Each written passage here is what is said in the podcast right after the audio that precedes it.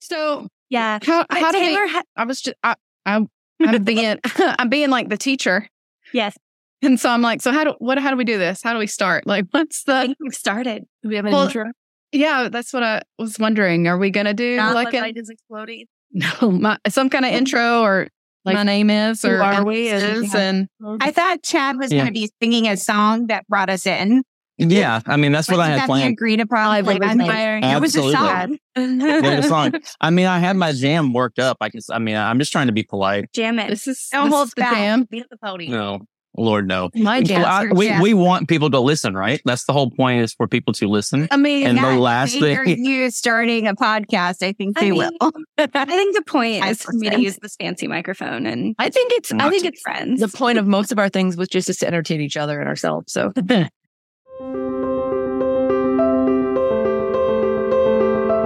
hello and welcome to the first episode of All This Nothing and More. I am your co-host Chad. I'm from Alabama. Let's go around the circle and let's meet everybody. Hi, I'm Laura. I'm in Austin, Texas. Hi, I'm Callie, and I am also from Alabama because I'm married to Chad. Heyo. hi, I'm Twyla and I'm in Tulsa, Oklahoma. Lucky duck. I've been there. Have you I've been there before? oh my gosh. No, no, no, no. Rachel. I am Rachel and I am in North Carolina. And last but certainly not least. Hi, I'm Sherry. I am from Portland, Oregon. So we have a, we have a nice smattering of the continental United States of America. Very smattering. Mm-hmm. Well, and since we all met in, you know, pre-pandemic times, not too much, we have we have our group chat. We talk all day long about other things besides Hanson. Sometimes All this But or not. Mm-hmm. we talk about all this and, And- more. more, Hey, Mostly nothing. mostly nothing. mostly all this and nothing Yeah. and more. And you know, maybe nobody wants more. to maybe nobody wants to hear us ramble, but maybe they do. And maybe there are some things that we talk about that other people can relate to, other people can um, feel that same kind of excitement or enthusiasm.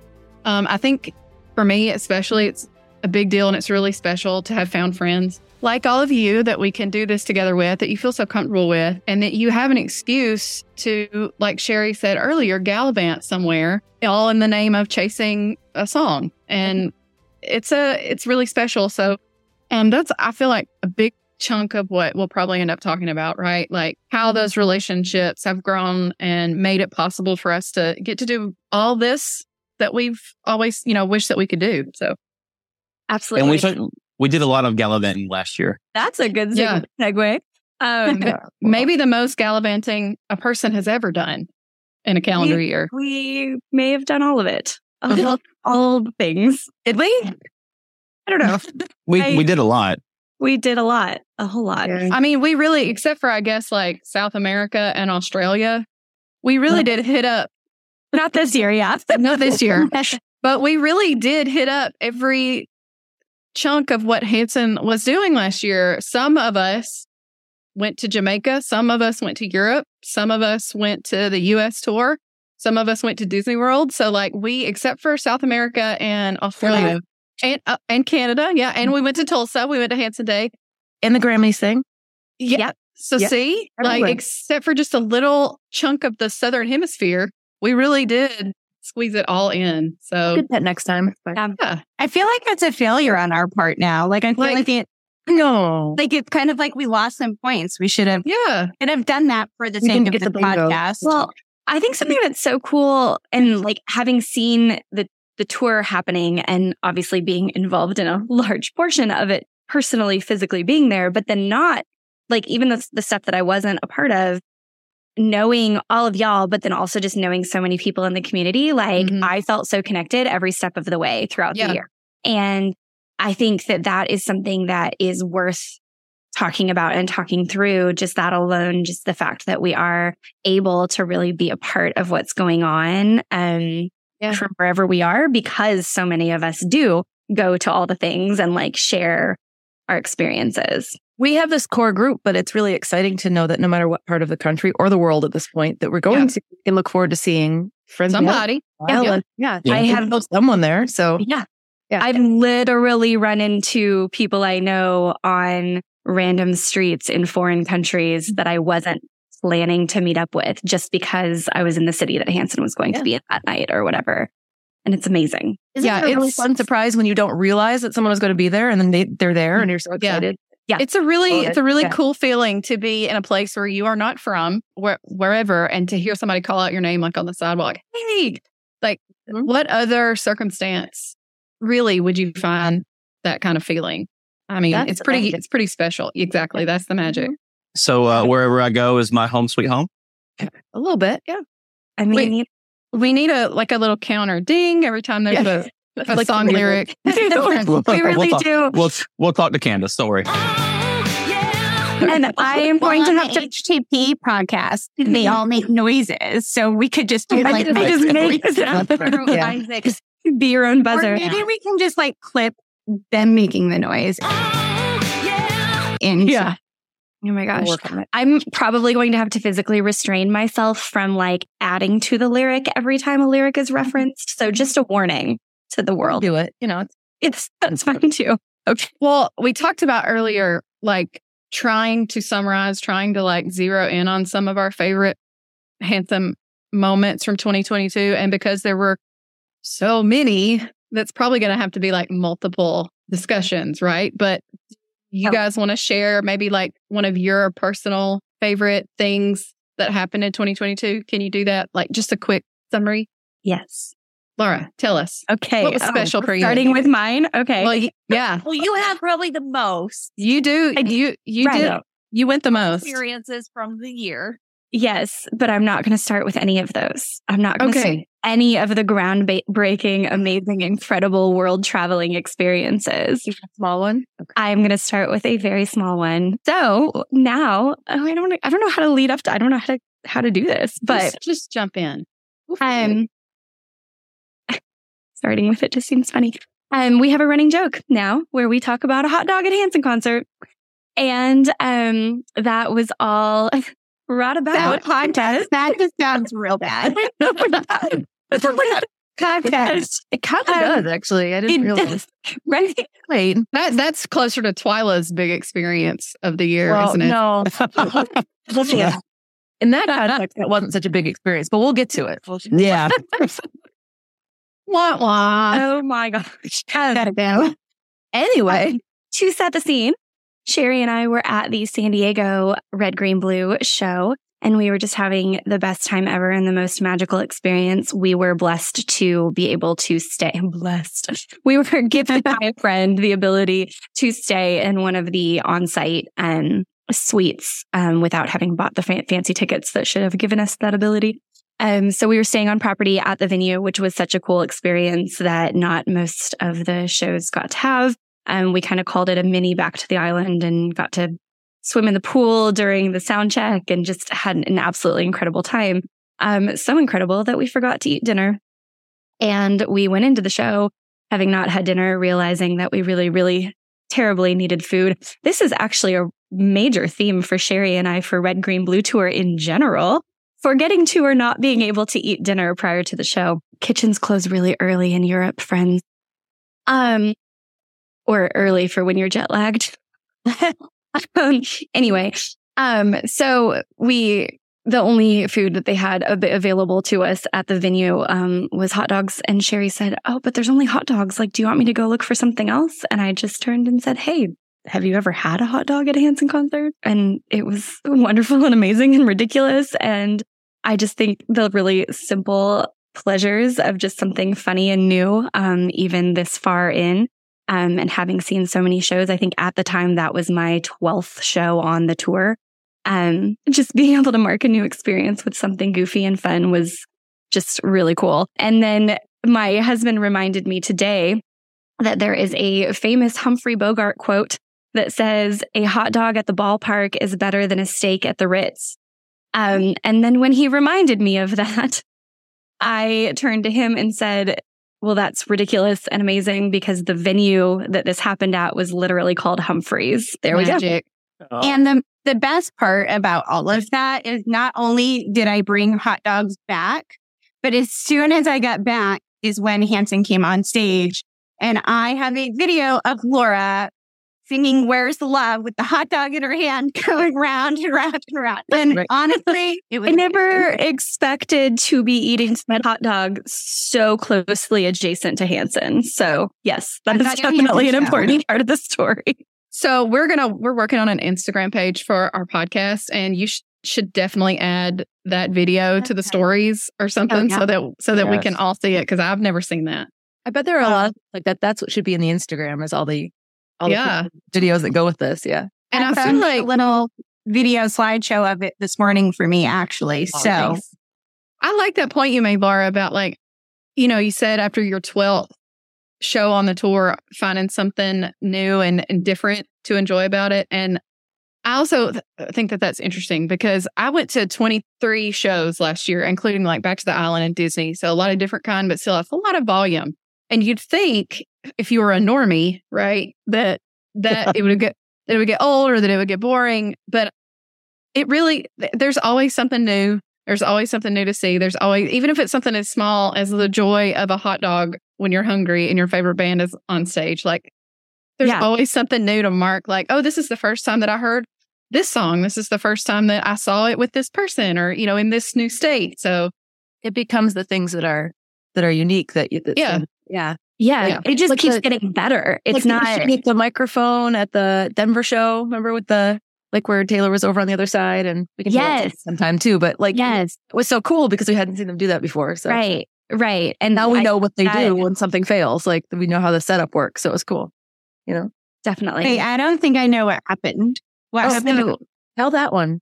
do you want that me to, or do you want to tell? Yeah, it? you no, you do it. Okay. Um, so it was actually the opening song um, for the show in Denver. And Oh, Taylor's- I it. Oh, I don't remember.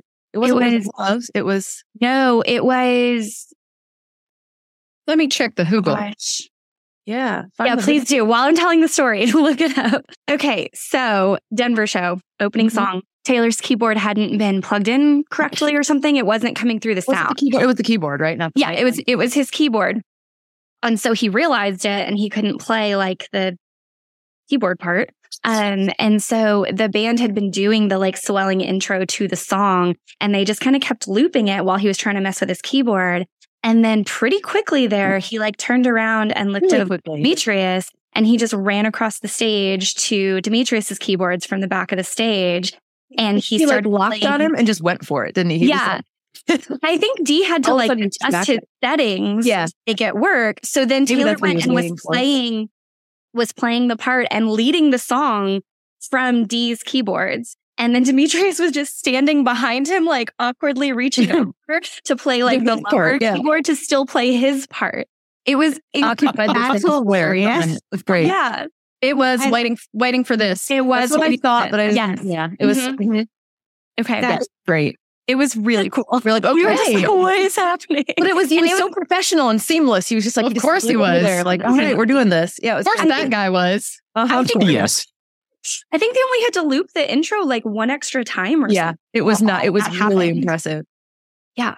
If, Well, I bet if that was Taylor- the twelfth show on the tour, they probably of the the normies, as we just said, which this that's we shouldn't say that, but it but they probably didn't even notice, or they probably I didn't realize what was going Right. on. You're right. When I say normies, I'm I don't mean like Hanson fans that can't travel a lot. I mean people who are not deep within Wandered in from the street. Uh huh. Right, exactly. I don't Right. mean like just the average person that that didn't get, you know, Yeah. lucky enough just to get to go to a bunch of shows. I just mean like the people who d- don't know what are- it's e- what any of this is even Right. about. Yeah, Yeah. Not even necessarily people at shows, but people at home who are like, you did what? You went. yeah. For Maybe. People, are- people in the world. Yeah. It's more People we're not disparaging listening to to us it. than it is like we're being self deprecating, aren't we? There, we're not really Yeah.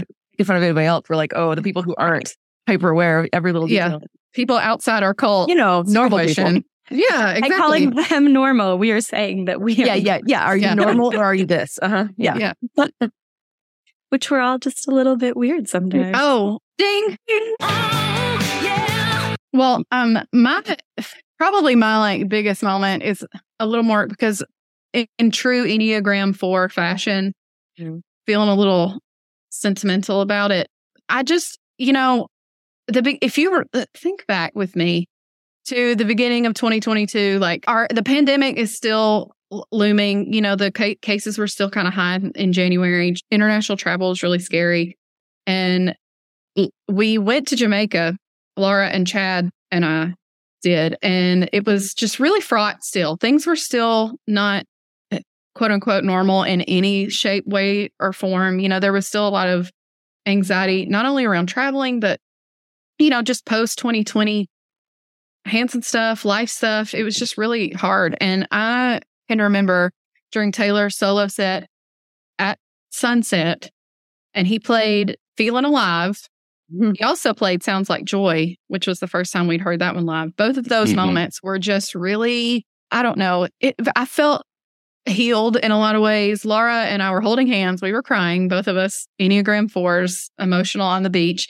And it just finally, I, I wrote in my journal and I wrote several times, like, I just was so sad and so angry and so ragey for so long that standing there on the beach in that moment, I, I felt like I could feel hope again, like I could feel joy. I could hear the music again and not feel fraught and like torn. I felt like I was coming back to life. I felt like I was shedding a lot of the struggles and angry feelings that I'd had. And I just started to feel like myself again. And so that moment for me was like, okay, I'm, I'm going to be like, this is going to be okay. And we're going to have a good year. Like for whatever else, it was just a big deal. Also, the, the, um, cannonball into the pool, Taylor's cannonball into the pool, that didn't hurt things either. That was, the same night, right? that was the same night. Yeah. Uh, yeah. So Um, you were all feeling alive. we were Literally Yes. and figuratively. Yes. we had our hands like up. that we was- reached out to the sky. Mhm. Um, Do you feel like I- that was more of a beginning or more of an end? Like, was it the beginning of the year or, or both? Like, was it? It was both at the same time, you know, like a, a ending mm-hmm. of a lot of like the turmoil that I felt starting in, you know, like mid 2020 and all throughout, you know, just Hanson Gate post, just difficult feelings and difficult feelings about living through None of that was. none of that was easy. None, No. Nothing about any of it. So there was kind of a, a putting a pin in that, an ending to that, and then a beginning to to the after and like the newer kind of. I do want to point. Oh, sorry. No, I just it, it I just won't ever forget that moment or that feeling. I'm so grateful that it's captured in photographs because we were not we were totally candid and it was just a I don't know. I, I feel like a lot of us kind of had a similar feeling, or at least a lot of us needed something like that in that around that time. So Yeah.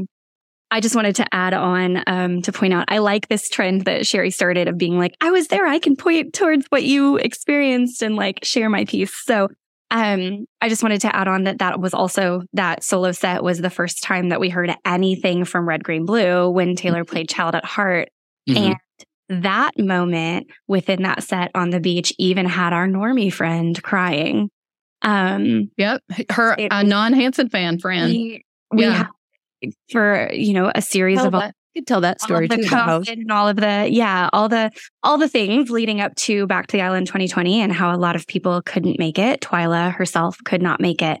And we ended up having a random college friend of mine a dear friend of mine but who is not in any way a hanson fan but is very interested in fandoms and things themselves. And loves a good tropical island um, ended up coming with us and she was going through some things in her own life and child at heart really touched her and um, we all just had this moment on the beach. And I think the fact that a lot of it then was centered around the hearing of this first song from this new album and it being truly the beginning of the year um, really was this cool symbolic start to this crazy year of all these experiences that we're recapping. Yep. Well, while you're in that moment, do you any of you have a recollection of did that performance change Child at Heart from then to the tour? Like, did he did he set that up differently or arrange it differently? Do you remember? Yeah, definitely.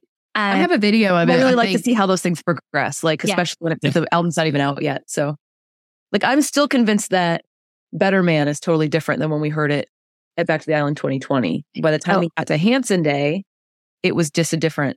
Or when they did the, was that was that was that a stream or something when they did those? maybe that wasn't live. Well, I felt like his. I felt like the. I felt like just his delivery. Was delivery. Better Man? Yeah. Was that They- during Wintry Mix? Yes, they Yeah. did it in Yeah. Wintry Mix quite That's a few right. times at the beginning of the tour. So Sherry and I, having gone to a couple of it, well, the first show of Wintry Mix, they played it then. Um, he played it, Zach played it then, and a couple of other times in the beginning. Um, and it's definitely different. Yeah. But for Child at Heart, I have a video of Child at Heart. yeah, like there's like there's whole pieces of the song missing, and I don't know that he just missing now that we're in it. no, like he didn't play the whole song. Oh, okay. Um, oh, okay. And I, he even said, I think at one point later on, he said something about like, you guys got a snippet of it. And I'm like, no, sir, that was the song. But it wasn't. Like, there's like at least a bridge missing and stuff. Oh. Uh, and it was just Oh, Taylor that, R because it was from his solo set. and that bridge. Ooh. Mm-hmm. Yeah.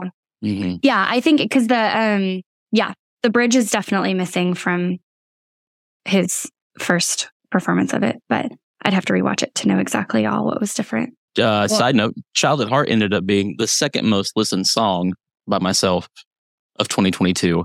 Number one was uh, "As It Was" by Harry Styles, but that's also Bobby. because my children, my children also love Harry Styles, so they're always wanting to listen to it in the car. But anyway, yeah, "Child at Heart" was like it was a great Love Harry song. Styles. Um, when I got to pick the music for Honda, because I work at a Honda plant, um, for that week, "Child at Heart" was one of the two Hanson songs they let me put on the playlist. Didn't you have like seven on your playlist to start with? I I had six. Uh, I had to pick twelve songs, and so I had six Hanson songs. And the then vice president of the plant, Bob Schwinn, said no, he can have two Hanson songs. I don't he- think you yeah. got to name drop all these people. You can just Yeah, no. Uh, yeah, I, I will. He doesn't. A, he's not going to listen. B, he doesn't care. It's it's fine. Just He- saying. This is yeah, sorry. You're like doxing people over here. I am. Yeah, I do he's from Ohio. No one cares. Okay. Wow. Wow. No, I love I love Ohio. I'm just joking. It's just all jokes. You just It's just totally true. like jokes. threw off an Oh. entire state of people. No, I love Ohio. Ohio is fantastic. I love Ohio. I'm not going to go that far, but they're all right. I do just want to point out if there is anyone listening to this who doesn't really know us, um, Chad is Callie's husband. Chad is also a Hanson fan and was yes. a fan prior to meeting Callie. So he's legit. Yeah. It's true. I'm not just a, I'm, I'm not just a Hanson husband. Like no, nothing, nothing but respect for my fellow Hanson husbands that are good, good sports and they come with their wives, and that's eh, you know go for it. That's great. I'm glad they're able to share those experiences together. But uh, no, I'm in, I, I, I've That's been a in it with fan since the beginning. Oh Yeah. yeah, like yeah. Mhm. Um, I guess I'll tell real quick. Uh, I was in a car in college before I met Callie, and a young lady in the car said, "Pick a CD and put it in the CD player." And I did. I went to this time around and I pulled this time around out and stuck it in the CD player. And the woman was fundamentally confused. she did not understand what I did. Like I put it in and, you know, the, the track starts to play and she goes, What did you do? I go, and I was confused by her question because I was like, What you asked me to? I was like, What, what do you, Was it her CDs that you were choosing from? Yes. She, Okay. yeah, much much like the early 2000s, there was a visor CD holder. Mm-hmm. Yeah. And I went right to the visor CD holder and pulled it. I saw this time around. And I was like, oh, okay, yeah, let's do this. And I put it in and she goes, why did you do that? And I go, because you told me to pick a CD. Why did you pick that CD? Do you know what it is? I said, yeah, it's this time around. But why did you pick it? I was like, So she's If all- instantly defensive. Is that what was happening there? She thought you were Uh, making fun of her or something. maybe, or uh, it could have been a little bit of that. But also, I think just sheer confusion of a male picking a Hanson CD Yeah. confused her, which I understand. is a topic I'm sure we will cover greatly. Um, Oh yeah. going over this podcast, but um, yeah, it's Can't wait to get on that soapbox. Ugh, about jerky boys, yes. Well, yeah, just about the misogyny of a lot of Yeah. fandoms in general and how if a girl likes it, then it can't be good. Can't be legitimate. Yeah. It can't be legit. Yeah. But uh, that One- side of that, the assumption that if it's a thing that primarily young women follow and like, that a man or a guy choosing the CD and putting it in, there must have been a mistake, or he's trolling her or something. Like there's some joke involved. Yeah. Like he no, like it himself. Yeah, no. I genuinely, no, I was just going to say this is a great segue to like one of my favorite memories of the year. Oh, but I want Chad to tell finish telling his story. Because we I have didn't mean to interrupt. we, Oh well, I was no, I, like that's pretty much the gist. And then she was like, "So you do like Hanson?" And we had like a very brief conversation in the vehicle. There were other people in the back seat. I was riding shotgun, and uh, that was, you know, she was just excited that she, I was, she was like, "Oh, okay." I think she was pleasantly surprised um, that it, I just genuinely liked them. So that was that was a fun experience. And then a year later, I meet Callie. We're at a lunch table with some other people, and somebody says, "Hey, you know, Chad likes Hanson." And Callie, Callie literally hit the table with her hand and said, "Where is he? Bring him to What was me. Bring him to me." Bring me that boy. Let me marry him. And that was the end. The end. And that was it. I mean, uh, The rest is history. or right now. Right now.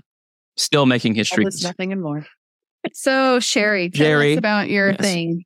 So I was just going to say it reminded me of um, when we went to the Grammy Museum um, to see, they did a performance, but before the performance, they did a kind of sit down talk with an interviewer. And, and um, I really loved that experience because it was nice to get to just hear them talk to somebody who was asking questions who knew what she was talking about. She definitely had insight into the fandom and their music. And she asked really insightful questions and just getting to hear some of their answers. I just felt like it was really, um, you know, like we see them joke around a lot and we hear them share snippets of things, but they actually like got way more into details about things. And it, I think for me, like getting to see that side of them and hear them just talk about the music and growing up in the industry and that whole experience was just really profound.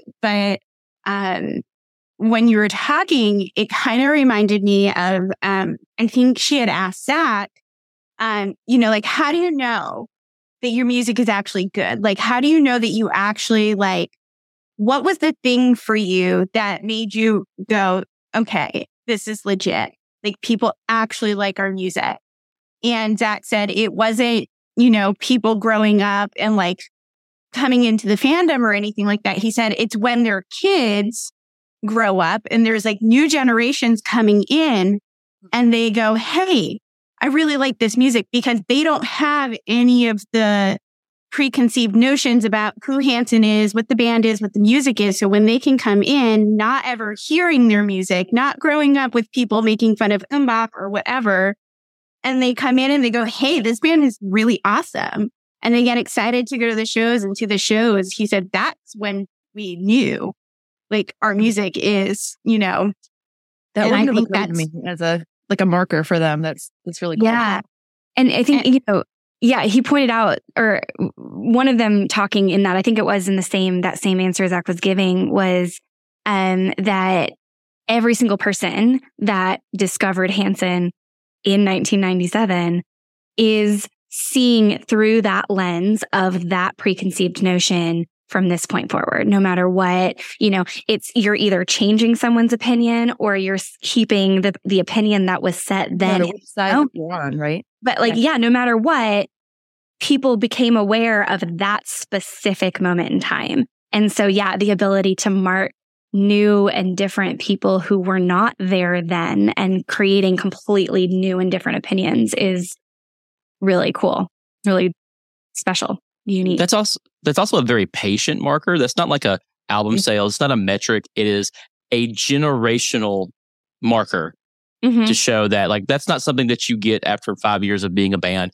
That's that's that's I don't know. Am I using the word fruit? Sure, why not? Fruit that is harvested after a generation of music. It makes it sound way more pretentious than it should be, I but yes. for less earlier. We're fine. Yeah. Okay. Yeah.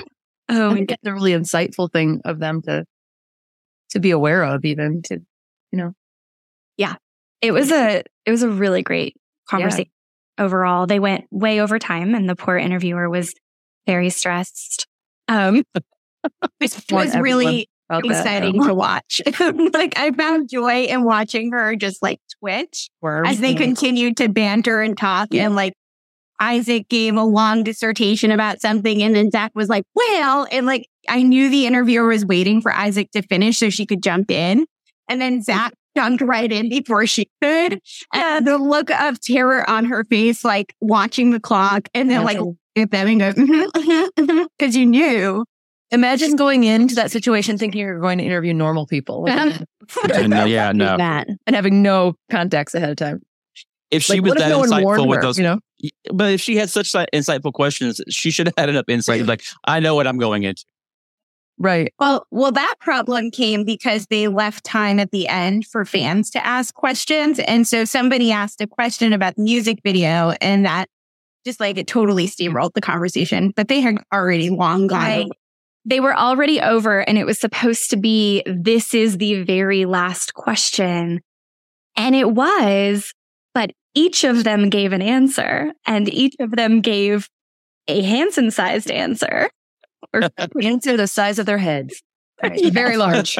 Very- Oh, um, speaking of uh, large Hanson heads uh, at the Ryman, that was my favorite moment Yeah. of last year. Um, I had never been to Nashville before, uh, and so that was really exciting just to get to experience that with y'all and get to go to such a. Uh, I told people that uh, I was going to see Hanson. They're like, "You're going to see Hanson?" I was like, "Yeah, but I'm going to the Ryman." And they go, "Oh, you're going to the Ryman," and like so, like the Ryman itself is a very, very special thing to a lot of people that love music because it is such an amazing venue. But then, a that was a fantastic show. B that encore Mm-hmm. where they came out and they did that a cappella Change in My Life. And it was, they hadn't, I mean, I listened to that Take the Walk EP a lot. I really like that Take the Walk EP. Um, some of my favorite Hanson songs, Hope It Comes Soon is like one of my favorite Mhm. Hanson songs of all time. Um, I've actually used that song to like get, be like, here, listen to this, and they're like, all right, and they um they really are into it when I let them listen to it. But uh, getting to hear just that a cappella, just the three of them, and everybody, I think it's more, maybe it's even more special that they got a bunch of Hanson fans to just shut up for Yeah. like Yeah. that minute and a half.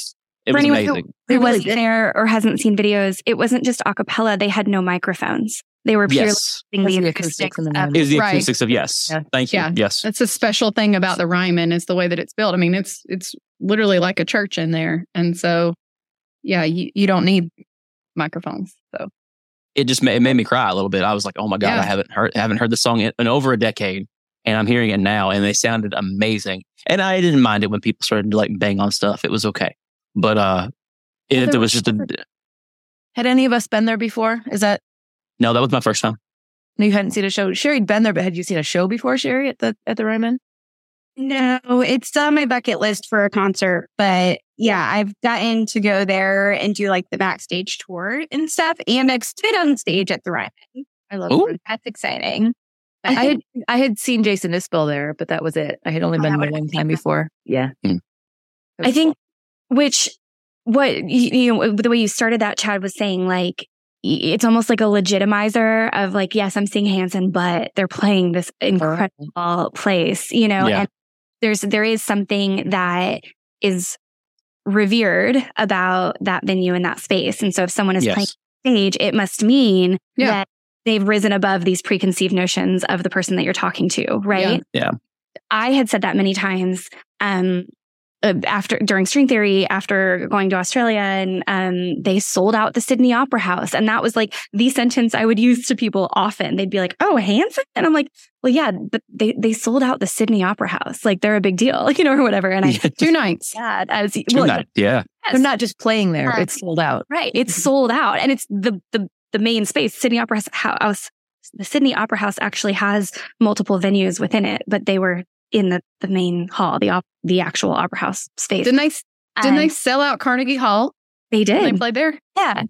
I mean, it's interesting that these examples, you literally, Chad, saying that, um, oh, this space legitimizes, the, you know, them or whatever in some way that it's revered to people who might not know, and the Sydney Opera House, and me having given that same example, and that these both are the are examples of Hanson doing this no microphone acoustic or a cappella performance.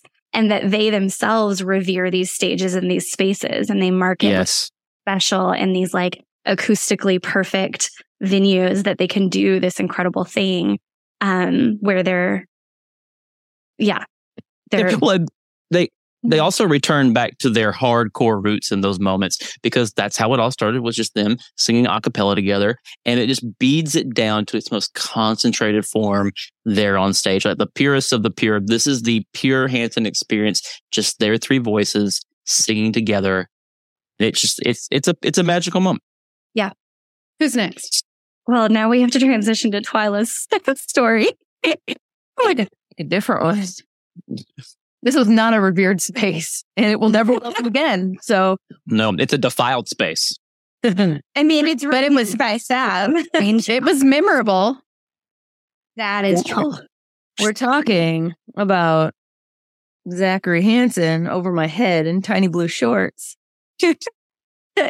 where we shared a moment, which he now knows about. He now knows that we shared a moment. He knew. He knew to start with. Come on. You so, bring Tell us. Tell us how it went. Springfield, Missouri. Um, none of y'all were there. It was me and Jenny, and um, we camped out on a sidewalk in Springfield, Missouri, like we do, um, for the front row, and Normal things. that sure, Yeah. like like you do, and that's um, that was the first night where there was any that I right. It wasn't the first night that there was any kind of Reggie. It was a surprise of he didn't have the muscle suit on. It was just the shorts, and he was really just trying to impress or freak out Zach Myers. I think at that point, but he came out and did his little. You know, I mean, the video is all over the internet. You can find it, but he was uh, from all angles. Um, he more angles than we need, but he um did his little dance, and then he at one point looked for an opening and stepped onto the barricade, stepped over my head in the little shorts while I was live in the uh Yeah. Group. I had gone live because I had such a good angle because I was dead center on the front row. And so I thought, oh, this will be good and had no idea what I was getting myself into.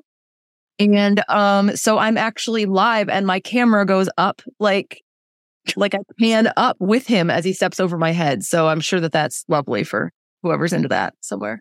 Um, but it was just this moment of, oh, this is really happening. Oh, okay. Oh, it's me. Oh, it's happening right over my. Oh, okay, great. Uh huh. And I so think there was um, like a visceral response from you, right? Like, didn't we like, hear oh, in the God. video? You So went, "Oh no!" who has the who has the oh gosh, I'm blanking on who it is right now. Somebody to my left, to Isaac's side, is filming Zach, but I'm in the video, and Yeah. as it goes up, I put my hand voluntarily. Okay, so so I'm putting my hand because there's more to that performance. So after he does this and he walks back away, I'm like performatively looking, watching him through my fingers so that he will like and we'll see what, what he just did. But as he's doing it, as this is all happening, it's all coming at me so fast.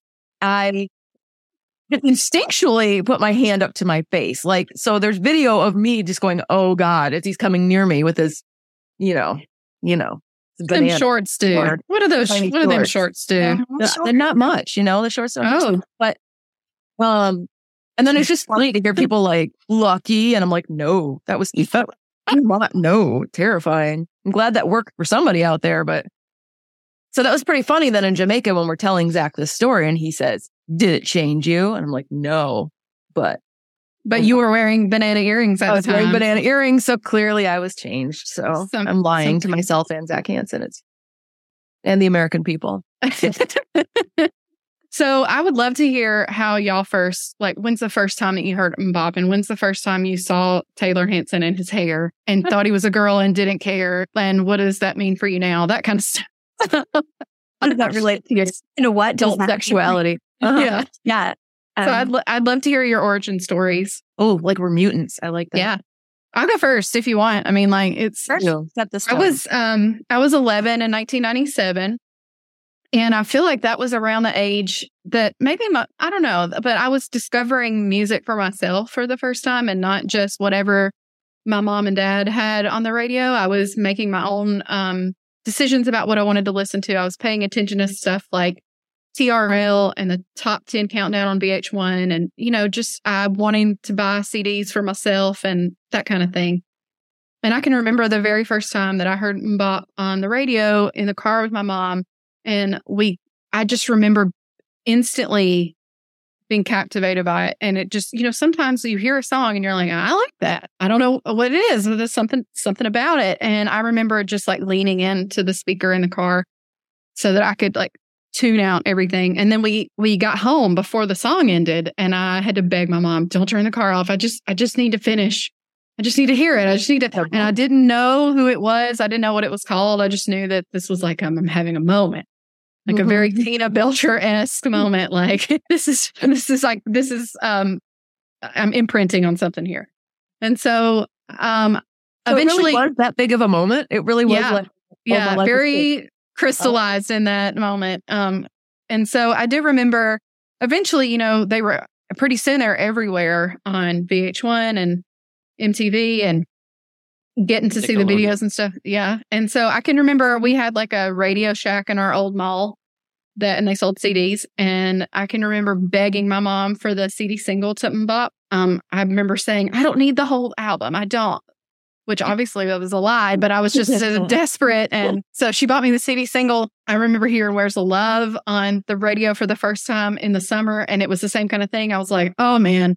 And I mean, just it snowballed from there. Um, I had somewhere like 400 posters on my walls. I covered every, like it, it was the outline of my, um, I'll try to find some pictures and we can put it on Instagram. I'd love to see y'all's if you have them too. Yeah. But I had them all over the ceiling um the whole perimeter of like my furniture like it was you know you could see the cutouts of where the furniture was from the posters. Um just you know i wrote i didn't write fan fiction but i wrote like poems. I did. a lot of i bet you did i did a lot of sketching. I have been drawing their faces What? for 25 years. I did a lot i did a lot of hanson art and i still do it. Were you drawing? Were you drawing their faces back then? yes. Yeah? Yes Oh my gosh. I have some. I have some old, old like 1998 See drawing. I will show them. I will share them. I did a lot. I I remember. Um, I illustrated like I did. I mean, I didn't know how to do watercolors. I don't know how to do water, watercolors now hardly, but I did like a weird illustration, like just all kinds of.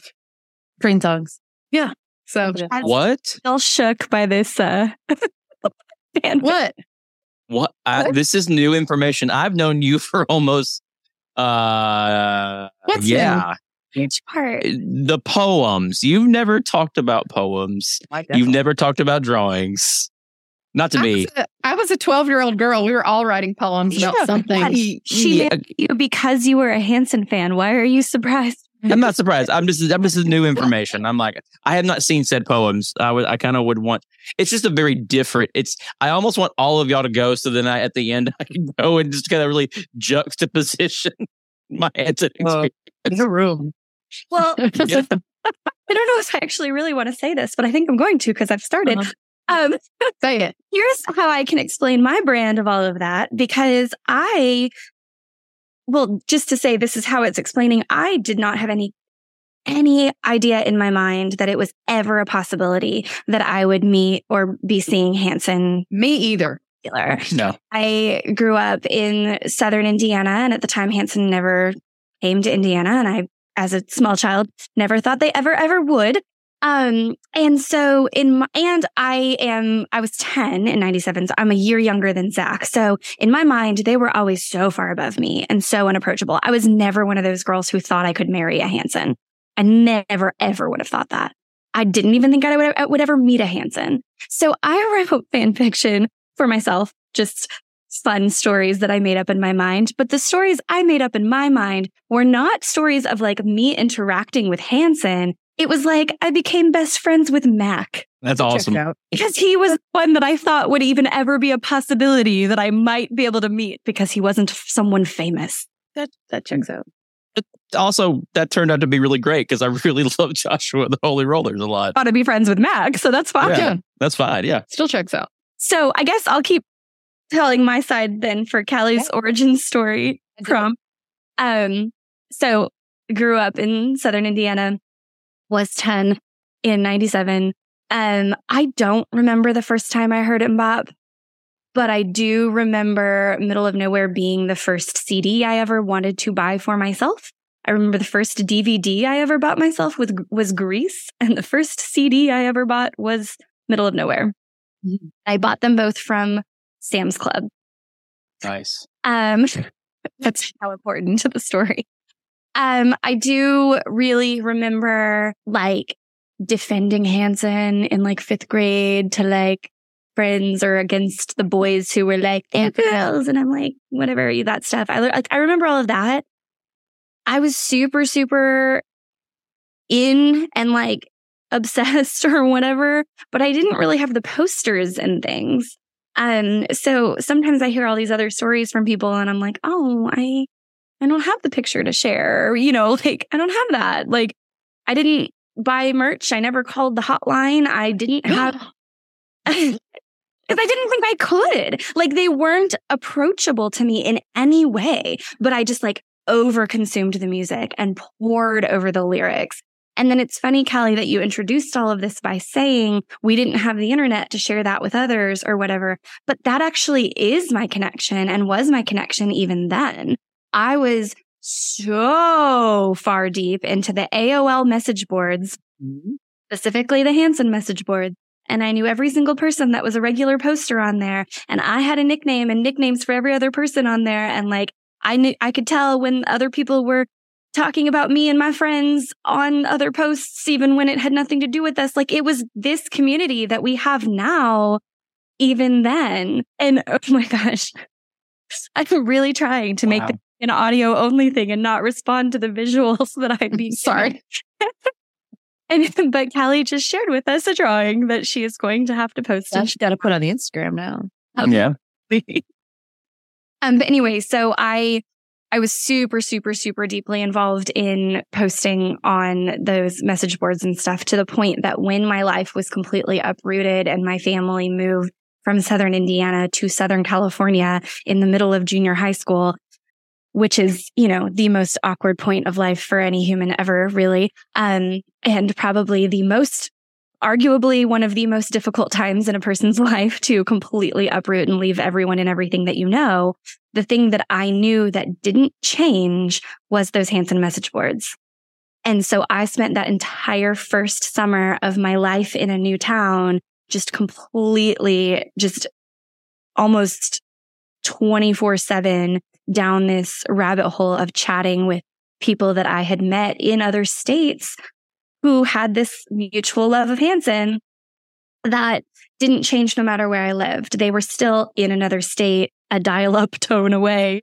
And now thinking back on that now and this community that we've created for us here and now, um, it just kind of blows my mind that like that still is my life and my world. And what matters mm-hmm. most to me is you guys, these people that I am talking to on the internet in other states. Um, yeah, it's pretty cool. Who's next? Who's next? Tell us your origin story. Who's next? Really wish I was a mutant now, like an actual origin story. It's making me. Were y'all like the Hanson girl at your school? So Not I was, I guess. No, yeah, I was not a Hanson girl. No. But like, you know, were you like, oh, she's the that's the girl who I want like you, you got like a horse girl and you've got like a I, w- I well, I was a horse girl.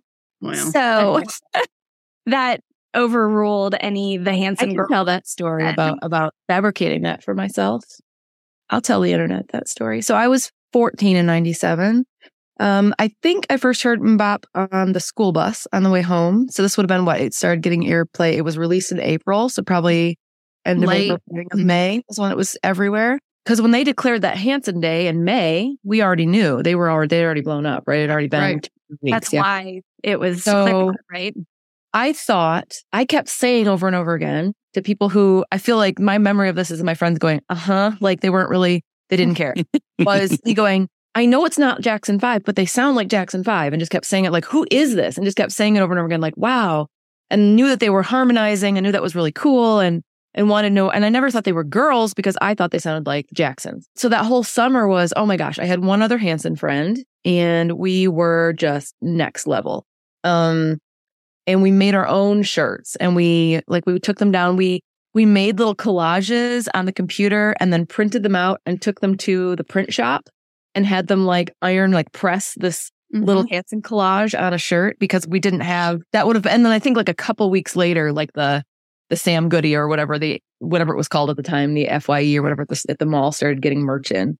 Um, but we made our own and we wore those till they like we went to Old Navy and bought shirts and like blank shirts and had them made Hanson shirts. We made our own little zine that summer. Like her mom worked at an office building. We went and like made all these photocopies and I don't know who we thought we were going to give them to. I don't think we ever distributed them to anyone, but it was really important that we made all these copies with like art and interviews with other people. I'm not even sure they were real people. I'm not, I don't even know what we're doing. I love it. Kind of like, I love it. kind of like this podcast right Yeah. now. Are Yeah. we going to distribute it to anyone? Unsure. Yes. Find out. Still very important It couldn't that it be done. But I was on the yearbook staff and thought that was so cool. And so that would have been, that would already, that would have been eighth grade. And then, so I was in seventh grade when Hanson, when MMMBop came out. And so eighth grade, I was in yearbook. And the next year, like the next year, I had a um, scheduling conflict and I couldn't be in the yearbook class anymore. And I had to be in newspaper if I wanted to do journalism class. And I hated that because both of them were very cliquey and I lost all my, like I wasn't with all my friends. And um, part of your book then was to do, we ran the election for the superlatives. So we were, I- I'm just, I'm just going to come out and say that I basically faked the results for the, like I put my name in to make Election myself fraud. like, the biggest, yes. Not- don't tell the, the Tulsa County election board, please. Um, I will lose my crap. So they, um, I basically, I basically, I mean, it was close. I got a lot of votes, but I basic, I, I fudged it a little bit so that I would be in the yearbook as the biggest fan of a band. And I'm trying to think of what the other, what the, the guy was. Who was the runner was up? like- Are they now just going to discover this on this podcast that they were? I don't think they're listening. They won't. No, I don't think they're listening. No. Um, it wasn't like who's the biggest Hanson fan. That's what we were wasn't what we were voting for. It was like who was the biggest fan girl and fanboy. And I can't. And now I'm blanking on what the band was. I want to say it was like Smashing Pumpkins or something. It was it was some Hmm. big deal. Some boy other- music. the other boy music. You know, because that wasn't anything cool like Hanson. So I definitely um got to go get my picture taken in the junior high yearbook. It wasn't even the high school yearbook as the biggest, like wearing my Hanson shirt because I really wanted everyone to know and feel that I was the biggest Hanson fan. And I mean, I made a big deal about it. I embarrassed myself plenty, but I don't know that they really were going to give me the crown if I didn't make it happen myself. So I love It's not proud, but it is a thing that happened. So I love that for you. I'm that's, jealous. that's my origin story. Mm-hmm. I mean, sometimes you just got to take it in your fate into your own hands. Absolutely, Rachel. Yes. Mm-hmm. That's right. I did that. I did that stuff right there. If only I could have. I wanted a superlative in high school so bad. Is that the one you would have wanted? Probably not. we I don't think we had that option. I think the one I really wanted was best eyes, but um, I had a guy in my class in high school who was heterochromatic or whatever it is, where he had two different eye colors. Uh, Fancy. yeah, Oh, my sister was- has that. Like Also- David Bowie. he was my um my partner for Punnett squares in biology, and it made it really complicated. Yeah. well, sure. I can see that. Anyway, so yeah, Tony Mercarelli got it every year, and I was We're just name dropping everybody in our. Yeah, yeah. I said I got biggest hmm. procrastinator, and it was a whole thing because they thought that I did what Tw- Twyla did. I totally did. Wait, they thought that you wanted to be chosen as biggest procrastinator. Yeah. Why did Yeah, it, it was wasn't even get accused of that in the first place. Election you would steal. okay. So the girl who was like the closest, she was one. She was on her like having her second kid. I was like, um, if anything, you are not the biggest procrastinator. You are like Start a the game. you didn't waste no time. in your life going the most. Did not waste no time. That's No. funny. I feel like that I- would be a Rachel thing though to to steal that election. I, I was most intellectual. That was the most awesome that. one that I, I won that like several years. Of course you did. Checks out. I wanted to be best dressed. Oh, I wasn't. I wanted to be most athletic. Hmm. And I was real mad that I wasn't. The thing Yeah, about me, Any the of the rest about of me- us can relate to that. No, no, we weren't, we weren't trying for that one. The thing about me fudging the superlative results for that was I wasn't even, this was a big school. There were over 500 kids in just in my class, in my grade. So there, I was not even the biggest fan. And so that, you know, that, that, yeah, if people discover that from this podcast, they will be shocked for sure.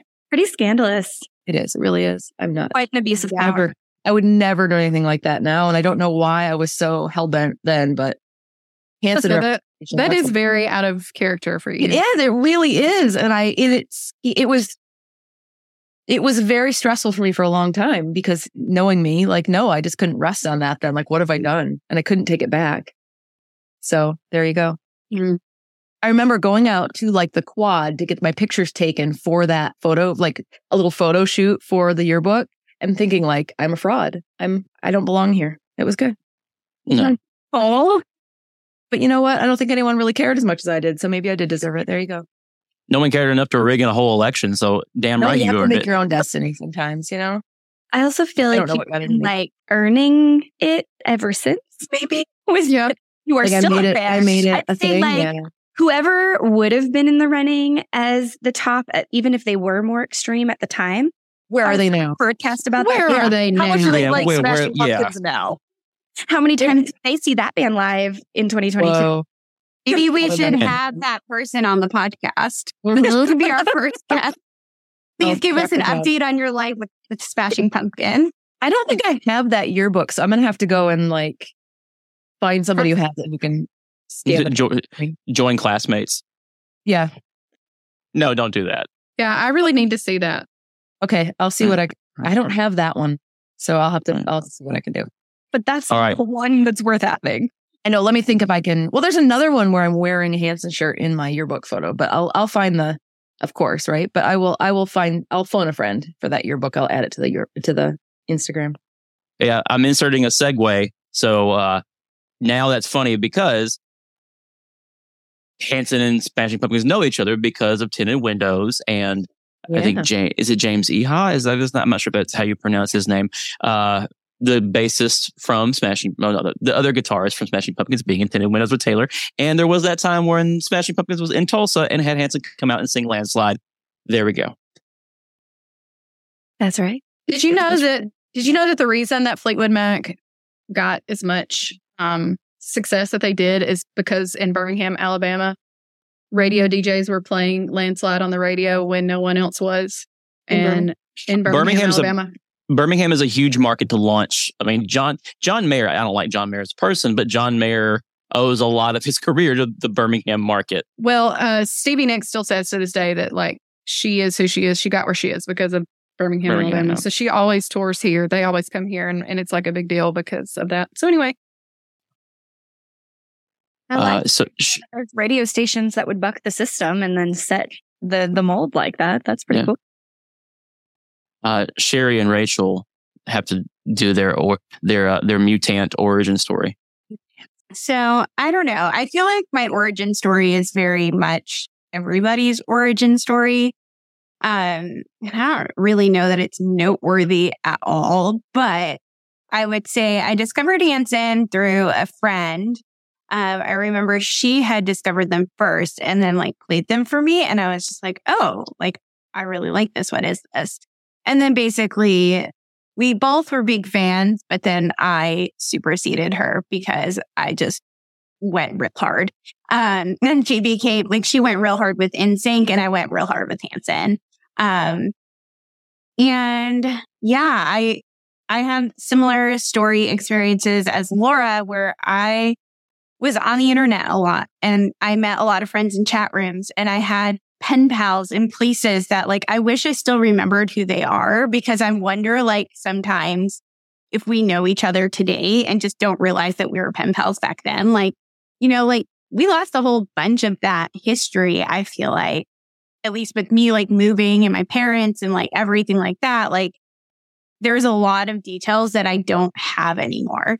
Um, but I had a lot of pen pals. I called the hotline every single day. Like I knew exactly what time to call the hotline. It was probably always full because me. Sorry, everyone. Like I knew exactly the time to get home, the time to call. And I would just sit there and like, gosh, it's so embarrassing. But I think I was just like, today at school and like gave information about my day. Like, who cares? Apparently, I think Hanson gets like I would talk to them like they were listening every Look day cute.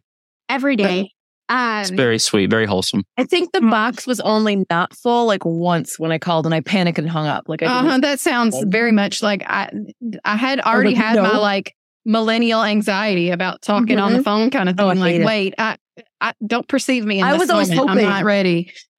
I always used to imagine that like when you called that it pl- it was like an old school answering machine and it was like playing Isaac's message like audibly to them. you know, like, got they- it. they would know. Yeah, They'd like hear me that's breathing. what I. Yeah. yeah. So it was I was I would always be silent on the phone. Like, nope, they can't. They can't Well, even they so- definitely called a lot. Fun fact is I called a lot. I left a lot of messages and I don't know like how this happened, but by the this time around tour, I have like a really weird meet and greet story. Um, where basically we're at the Orpheum in Boston, which is like set back into this alleyway. And like there's just like a crowd of people. The doors haven't opened yet. And we had been there for hours.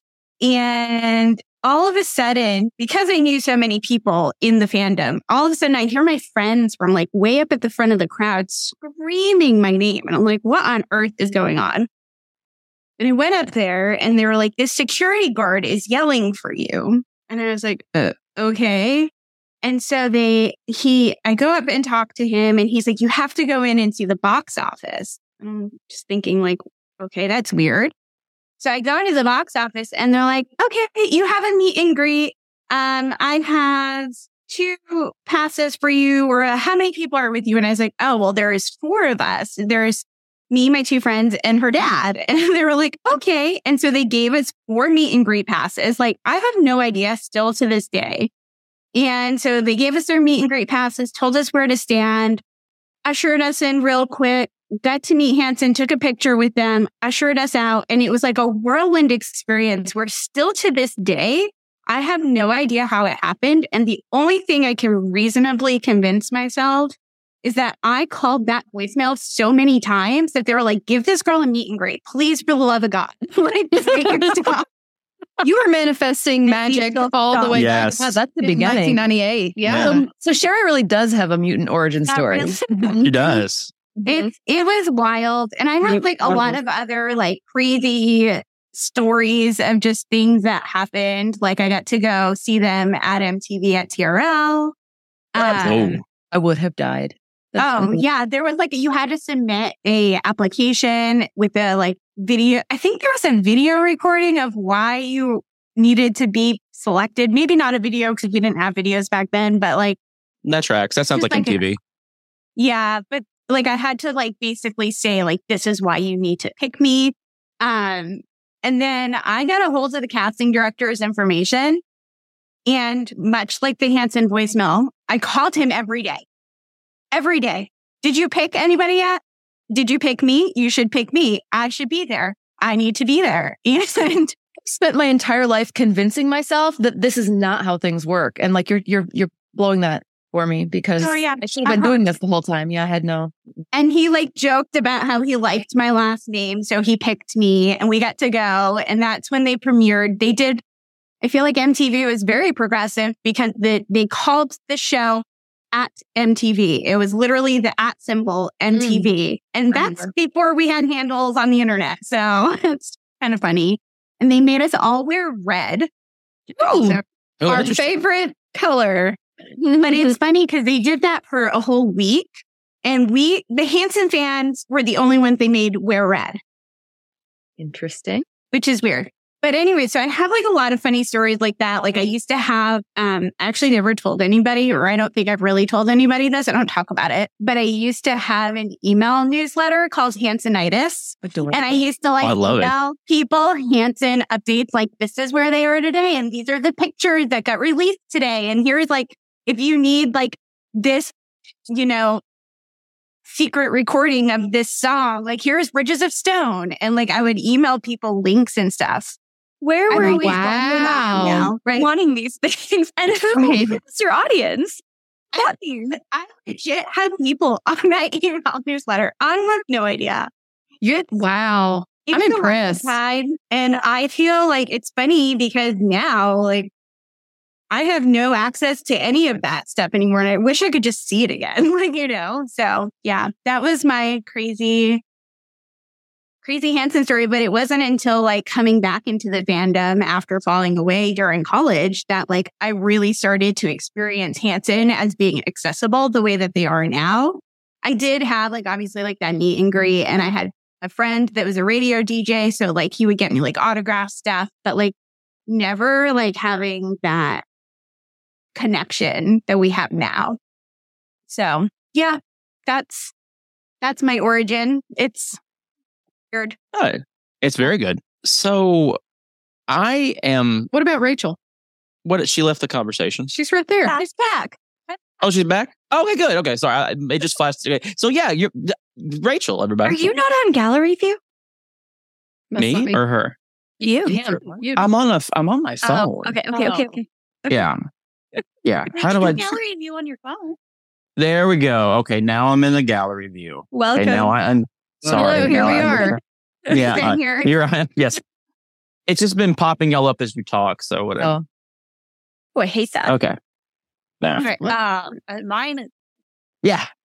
We- we need to- I don't. We need to hear two things from you. We need to hear your favorite or your most memorable the the thing about 2022 that sticks out for you in regards to Hanson Adventures.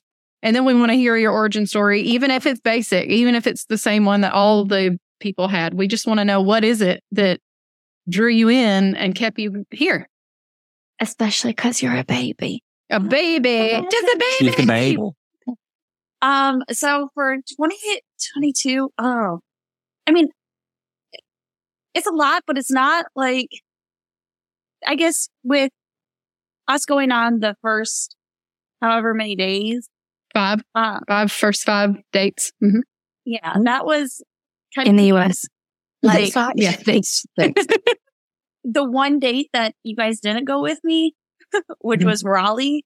Um, I, I guess it was kind of memorable for me having to clean up someone else's vomit. Yeah. But I got front row, Like you said, you have to make your own destiny sometimes. right? Yeah. Jerry was did it over the phone. gun, give me You did it. Anybody got water? And I cleaned like I was gagging while I was doing it, but I was like, Mhm. "Oh, barricade. That spot opened up and you Yes. were like, let me help you with your vomit. I've got you. Uh, but it was a great show. Man, that that road trip, that's the first time that I've ever been able to do something quite like that with, you know, a group of friends. Chad and I have traveled to shows before, but that was really before we had a larger network. Um, you know, like traveled away, not just like to Tulsa, like to a totally different place just because. Yeah. And man, that was some of. I mean, we'll we'll probably do another episode where we go more in depth to like tour discussions or you know that kind of thing because there is so much to be said. But once again, Just like doing all the stuff, It's all the extra stuff that we, exactly. Yeah. All of the in between moments and the matching tattoos at 1 a.m. somewhere in New Orleans, Car tacos. You know. car car tacos that Mm-hmm. I really wanted to eat. Just all those moments that really make you closer to a person. And this is why this is why we keep coming back, right? Mm-hmm. Like Keep coming back. So Rachel, like, what else was there? Like a, a moment that was like, oh, like besides a vomit moment, because that would be memorable too. I mean, but like, what was a oh my gosh kind of moment? I don't know. What what about boomerang, y'all? Oh, hey. Yes, Boomerang was, And we were all there for that. We are- about Anthony at all. we were. That was amazing. Like at first I didn't know, like I was like, what, what are they doing? What they're, what? I remember the audible gasp in Cain's Ballroom when we all recognized what was about. And I was ner- I was like, are they just going to tease us? Like, are they Yeah, I didn't think they were going to do the whole thing. That's what I was going to say. Yeah. and then it and then it was happening. I just remember being like, that was gonna- my market thought was, is this actually happening? Like, are we Mhm. ac- are we actually going to play the whole thing right now? Sherry. What were you about to say? No, I was just going to say you should tell some of the stories so that people know what the heck Right.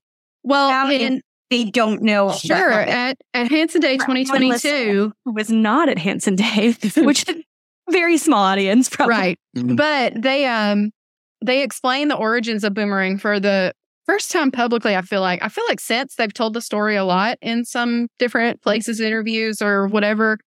But we were there. Um, at, were they doing um the? Was it the main show? No, that was It was like the first show, the songs and stories or whatever. like the storyteller one, and they they were just explaining about um the origins of MMMBop. MMMBop and where it came from, where the chorus came from, and that they were writing another song that needed like a little something, some doo wop action over the chorus. And the next thing I know, they have launched right in to Boomerang, like the Boomerang. And uh, that has never been, till then, that had never been played live before, not post fame. I mean, they played it in 1994. Who knows? But And I think the the whole, at least for me, the that story itself, the fact that MMMBop actually came out of Yeah. Boomerang was brand new information. it was for me Yeah. then too. Yeah, I had no idea. I I had don't heard think they've ever shared that before. right. Yeah. I I had heard them say before that MMMBop came out of another song, Another like, song. or but- something else, or Yeah. what.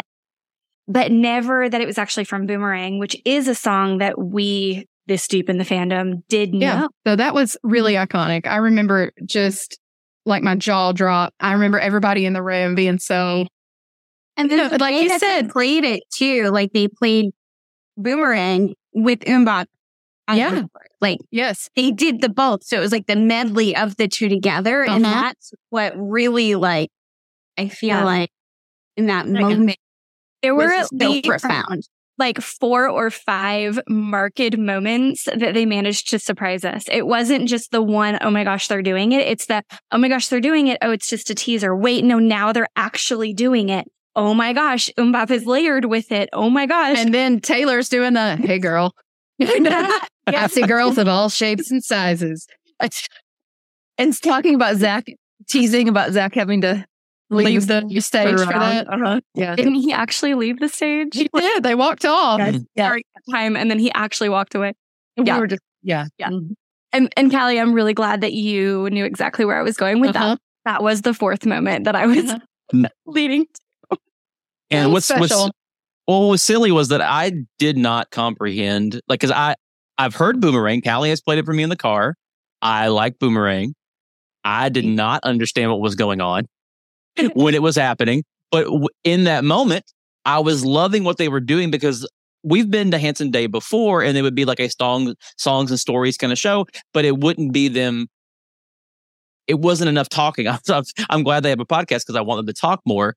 But that moment, I was like, this is what I want all the stories and songs to be. I want this. I want this for 10 songs, not just for this one. But of course, if they give us for just one, I'm glad it's this one. Now that I understand, I'm like, holy crap, I didn't realize I was in such a special moment. But now I, I cherish it as well. It's like, I've gotten, I've, I've only been to 50 shows and I've, I, I get to hear something that Only someone who's been only 50 but like uh i get to hear something that someone who's been to 300 shows since the beginning Yeah. hasn't got to hear it We that was brand new for all of us. We were all in the same place in that moment. That I'm not gonna lie. As soon as they said, "Oh, well, this is how MMMBop came around," I was like, "Oh God, not again!" yeah and we're like Because Like, we've heard them talk about the different started with- tempo I like, oh, changes. whoa, whoa, wait, whoa. Right. Hmm. Agreed. I thought it was So- just going to be the same story we've already heard a thousand times. And I was like, we, we know we're here. I thought they were going. Who are you telling this to? At the No. campfire. Where were you telling it to? Yeah. Do you think So- that our our reaction to that is why Isaac did the putting the blowfish river thing so many times on the tour then? Because he just probably yeah he'd blow our minds again. He'd blow everybody's minds on the tour with this origin of a Hanson song. Yeah, Like like the formula worked once, you know. So yeah. Listen, went- I, yeah. I don't care what anybody says. I love that Hootie mashup. I Well, it Yes. I loved it every time he did it. I pretend I'm upset he's not going to do deeper every time, but no, I really liked it. I I liked it. What's interesting to me is that you say that he did that so many times on the Red Green Blue tour that it's like a marked thing that like when he played River, he did the Hootie and the Blowfish thing. But that was not Sherry's in my experience. Right. Because the vast majority of the times that we heard him play River, it was not vast majority, but the first few, um, it was in Europe and he did not do it once in Europe. They didn't do any of their like funny little referencing back to something else and like society. Stay deeper in your Yeah. So I think, yes, but to your point, Twila, I think you're right. Like, I think he really likes that reaction that it gets. I'm sure that's what it was. Yeah. He didn't, he didn't do it in a place that he wasn't sure would Sure. Get the ring. reaction. Yeah. Yeah. Absolutely. So Rachel's origin story. Mhm. Oh, it's not exciting at all. We want to know. That's what Sherry said, and then she blew our minds. So I don't know. Hansonitis over here. The Yeah, no, Hansonitis in the room. It's still my newsletter name, okay? Still trademarked. So in April of 1997, I Mhm. was uh Baby. wise old six years old. Oh, my lord. Wow. Phoenix eyes. wow. Dear God. Yeah. I was when I say I'm just a baby, no, you really are.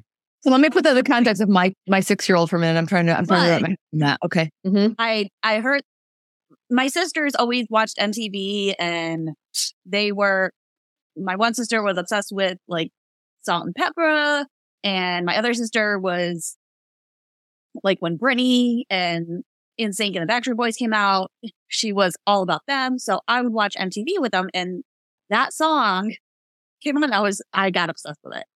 Wait, So, uh, song? What song was it? I don't know if I've ever heard it. Oh, that one. that was Oh. song. Oh. You know, the chorus from Boomerang. Oh, right. that was. Okay. I begged my mom to get me the cassette tape because at the time I didn't have a CD player. I was still, we were all like strictly cassettes. The only person that had the CD player was my dad and we weren't really weren't allowed to touch it.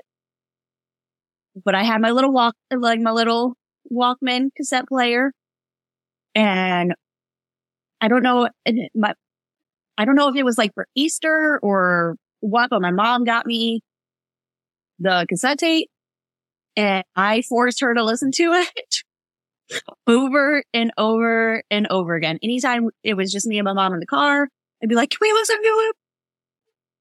And she would let me listen to it.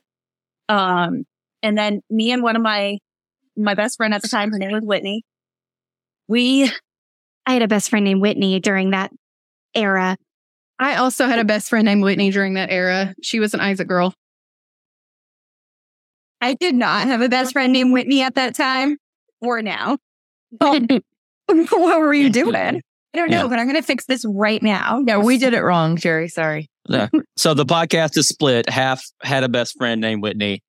The other half did not. Okay.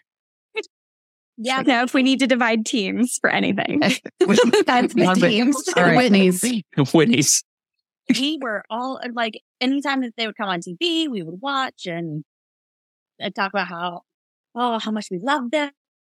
But we were also in second grade. So like things like going to concerts really wa- wasn't realistic. for us. So like we were still in the mindset that they are just these people that live in our TV and they live on the radio. And the magazines. yeah, there's no way that we would ever like be able to actually go. They weren't real. Mm-hmm. Uh, so then, um, in 99, uh, my family moved to literally the middle of nowhere, northern Michigan, where the Ding. only place to get CDs was the drug. Was there a bus stop there? no, then it can't be the right place. because they feeling that one stop wrong one. town. The other side of the lake from Milwaukee, so no bus stop. Sorry. Right. The other of nowhere. Yeah. uh, but yeah, the only place that we could get music in our town was the drugstore. Hmm. And the people who ran the drugstore only took what was like extremely, extremely popular to stock because they wanted to be able to sell it. And there was only so much that they could hold. So in the like 2000, 2001 time frame, it was a lot of like Eminem and Backstreet Boys and NSYNC and Britney Spears. And that's really all that we had available to us. So, um, when I moved, uh, we moved right before school started and like the very first person I met her name was Ashley and she was putting stuff in her locker and she had a Hanson picture. And I was like, you like Hanson? And she's like, yeah. And she's like, but nobody else does. And I was like, well, I, I like them. and Me, hi. fourth grade. And we had talked about when we get old enough that we're going to go, go see them. Like we have, we have to go see them at some point. Um, but then by the time that we got old enough, we had all kind of lost track of them because they weren't on MTV anymore. They weren't really accessible. And like the internet really wasn't a thing for us. Like even though it was the same time frame, we were too young to really use the internet.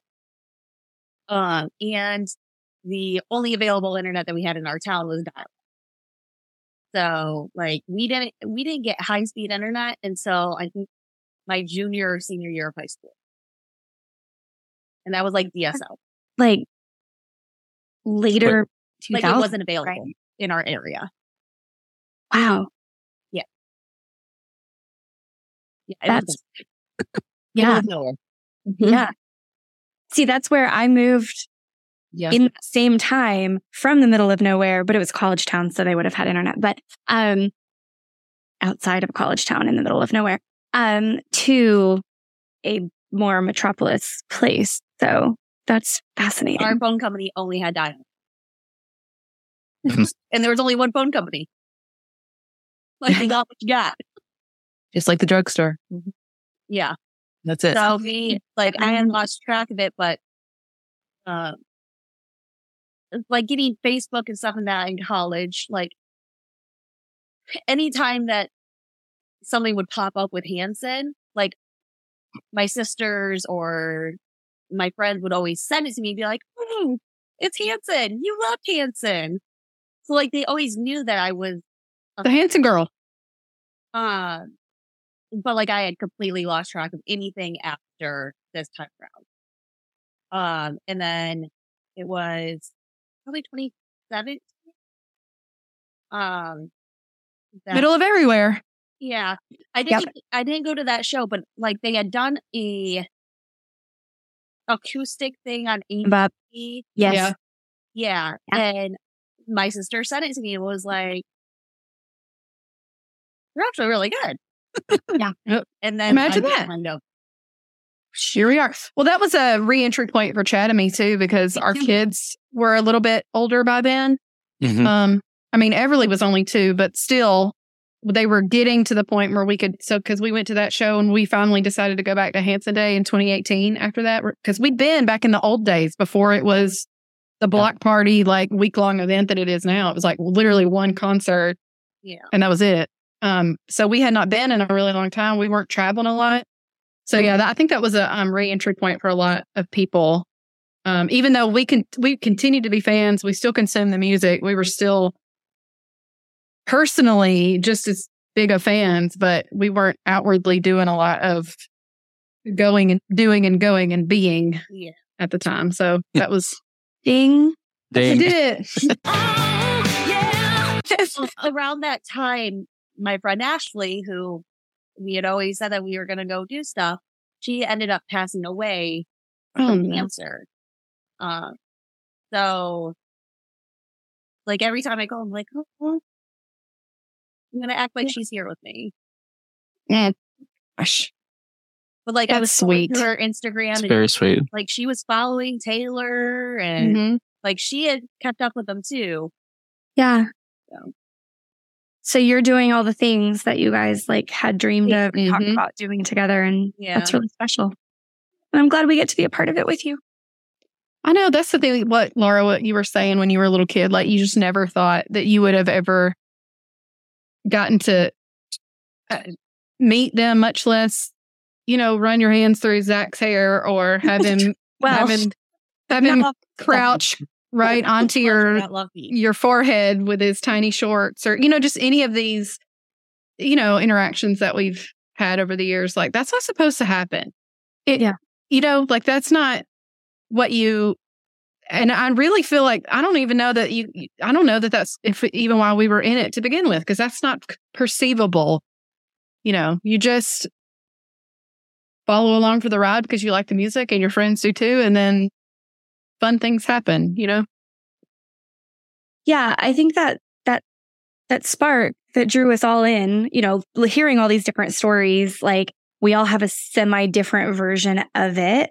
Um, but I think, you know, to point back to the, which I'm going to point back to something that may or may not actually be used in the same time frame in the same audio, uh, segment or whatever. But, um, Sherry's comment about the Grammy show and Zach answering the question about the moment that they knew that they had something that would like would last or that really was, you know, legitimate or whatnot.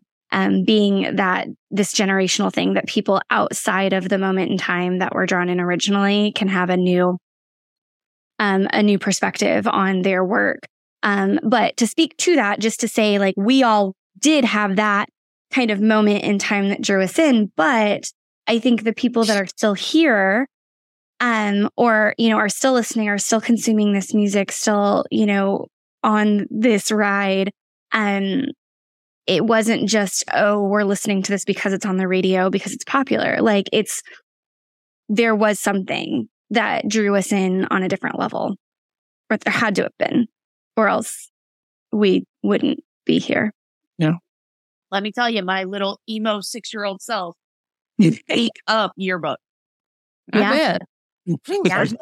Yearbook. I would. Oh, yeah. Yearbook was- like, I Mhm. loved it. I My seven year old, ever Yeah. my seven year old Everly loves Yearbook, and Broken Angel because it makes her cry.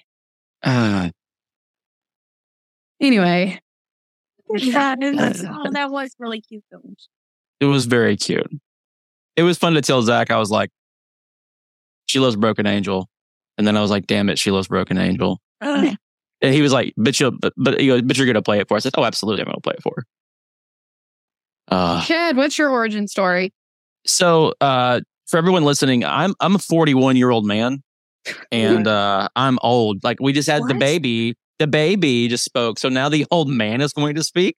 Yes. And uh, so when I am a sophomore in high school in 97, and while, uh, and even before high school, um, I, uh, Callie may be surprised about this, but when I was younger, I had trouble falling asleep. That is not the case now at all. Um, but when I was younger, I had to like calm my brain down, having ADHD and just find a way to go to sleep. So my parents would play music for me. Uh, I would have a headset that I'd listen to the radio and I'd fall asleep to the radio and, um, lots of oldies. And so I just became a lover of music in general. I just, I love good music. So fast forward to sophomore year of high school, I hear MMMBop, of course, like everybody else. I had the single, I had the CD single of MMMBop uh, to listen on my Sony Walkman, my Discman, and it had MMMBop, the radio edit, the Dust Brothers remix. Like I, I, I Mm. listened to that. Oh, oh, yeah, a lot of bongos on that mix, a lot of bongos. um, but was into it. Remember watching it uh, on MTV. Like we had TVs in our classrooms. And I would get in the classroom. My sophomore year, I had a world history teacher. He left the door unlocked. So we'd go in the room, turn the lights on and flip on the TV and just watch MTV. And the music video would be on the TV. So into it, I remember having a conversation with a guy be like, yeah, that's a, it's a family. Like that, that's their, their sister and their two brothers. And of, of course I didn't know what I was talking about, but I was excited and I liked the song. Um, of course I'm 15 and I'm a boy. So I also would like Limp Bizkit at the time. So, uh, We'll, we'll Yeah. forgive for that. yeah, well, I mean, we, that's not this podcast conversation. We can have a very long discussion about Limp Bizkit if we wanted. Oh, we should. Yeah, Twilight, Twilight and I could have a Let's very do it. yeah. Uh, okay, well, just uh, Limp Not Bizkit right is, now. uh, no, okay, sorry. Later. So later. But anyway, uh, so it was. I was very much a part of me. I was not calling a hotline.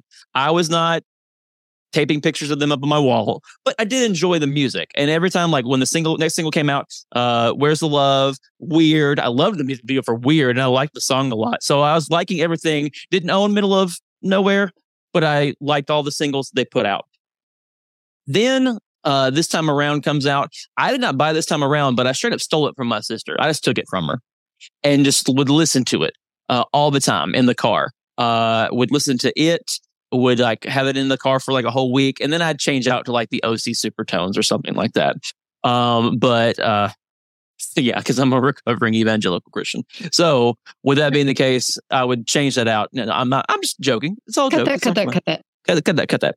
Um, but it would, uh, I would play it and I, I loved this time around is like probably my favorite Hanson CD just because of the, the music is not only awesome, but like I just really enjoy all of those songs live. Like when they play this time around, when they play, um, you know, every single track, like getting to see that acoustic last year was amazing or semi acoustic.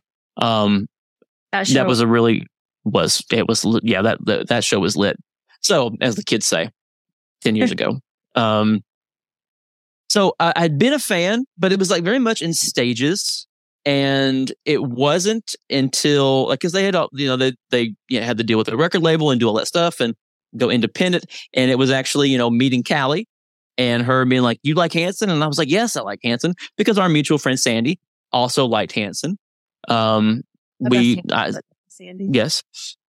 And so uh it was uh her being like, Hey, they have a new album out. Hey, here's underneath. And I was like, Oh, and I was working in college radio at the time and I was uh I played underneath on the my college radio show and people were like, Why aren't you playing Hanson? I was like, Because this is good. Like it's good music. Like that's a good album. So uh the other pretentious music people that were there were like, please don't play that again. And I was like, What's my show? I think I'll do what I want.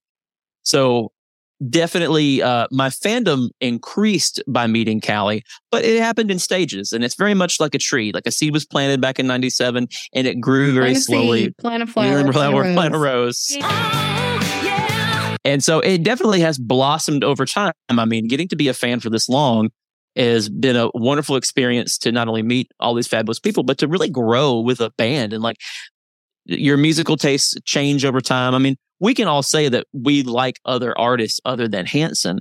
Um, Oh, I don't. You? you almost made me knock my phone off.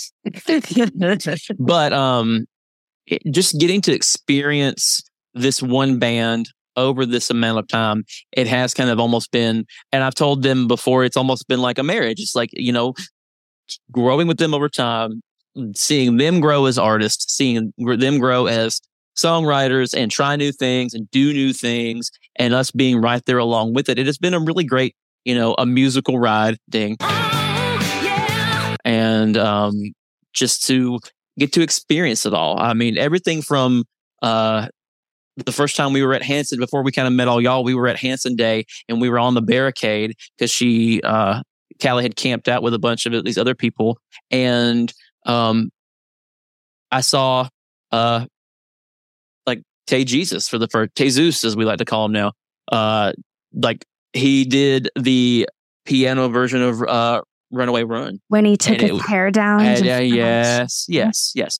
So I think we were all there, but like, uh, it was, it was definitely like one of those moments, and like the dust is floating in the spotlight and everything, and it was just like a, oh, to feel the palpable energy in the room. Some of the most palpable moments of mu- feeling music has been at Hanson shows for me. So it's just been really great. It's been a, a wonderful journey of it growing over time to start with like, oh, I love, I love this song to now getting to see them 50 times and getting to experience places like Jamaica, Tulsa, Austin, you know, one day Portland, you know, just, uh, you, you know, I'll come, I'll come back to North Carolina. Kelly and I actually went to the Myrtle Beach. That's South Carolina, but we went to that Durham show at the little Dur- Durham theater a long time ago. So we've actually been to North Carolina and done that, but like just getting to experience it with all the, the wonderful people like y'all that we've met and just spending that time with a with a band and just really listening and kind of sinking into the layers is pretty awesome over the years. It's pretty fantastic. Um, because now I want to hear everybody's like. We heard our origin stories, but I want to hear like the like the oh moment. You know, like where did you? How did you get hooked? Yeah, I want to know And what it is. Face. I want to know what it is that keeps people like us. And we, I mean, this might even be a topic where we, if we want to invite a friend of a, some kind to come mm-hmm. on and talk about it too, so that we have outside opinions. Uh-huh. But like, why are we still doing this? What is it about mm-hmm. this whole world, this whole thing that keeps us coming back for all these years? And what's so special? And the answer might be a little different for everybody or might be the same. And I think that that's also interesting. Like I, I had amazing seats for Albertane tour, and I that blew my. But that wasn't my. But it wasn't until underneath acoustic that I went, "Oh, this is my band. Oh, Yeah. like, oh, I'm in this now." And underneath the acoustic is when I fell off and was like, oh, wow, I did it. Okay. And I checked We that have out. a whole episode where we that. just talk about the walk, just our different perspectives on the walk. I Yeah. like. Oh, I'm going to yeah. write it down. bring other people in for that too. Mm. And I think some other perspectives. So I'm actually glad I didn't hear that when I was. I would have been what? I was 2007. seven. Yeah. I feel Oh, like I that guess- was life changing, but not the way they intended it to be for me. So Yeah. That was this June, junior mm-hmm. into senior year. But then I was So young. like, That's the baby. yeah, that was. Just a baby. I don't think I it would have really like fully embraced it as much had I heard it then versus when I first heard it years. Yeah, like you, it comes to you like like like I was mentioning, it comes in waves and it comes in stages, and that's that's good because almost like with like a relationship with a person, maybe you meet somebody and you get to know them, you like them, and then like And there's a spark. There's a lot And of there's a spark. chemistry. There's a lot of like heat in the beginning. yeah, but, then like but they have to go. out. about a long term thing that keeps you interested? And there's something akin to that here in this. Like there's something, some reason that through like any of the stuff that we're like, okay, I don't really like that album. Okay, I don't really like that shit you tweeted or whatever. Yeah, Like, yeah. Whatever it is, what is it that we continue to Yeah. That's our episode. Thanks again for listening to All This, Nothing, and More. You can find us on Instagram at All This, Nothing, and More, or you can email us questions, whatever, at All This, Nothing, and More at gmail.com. Our podcast is edited and produced by Candace Finley.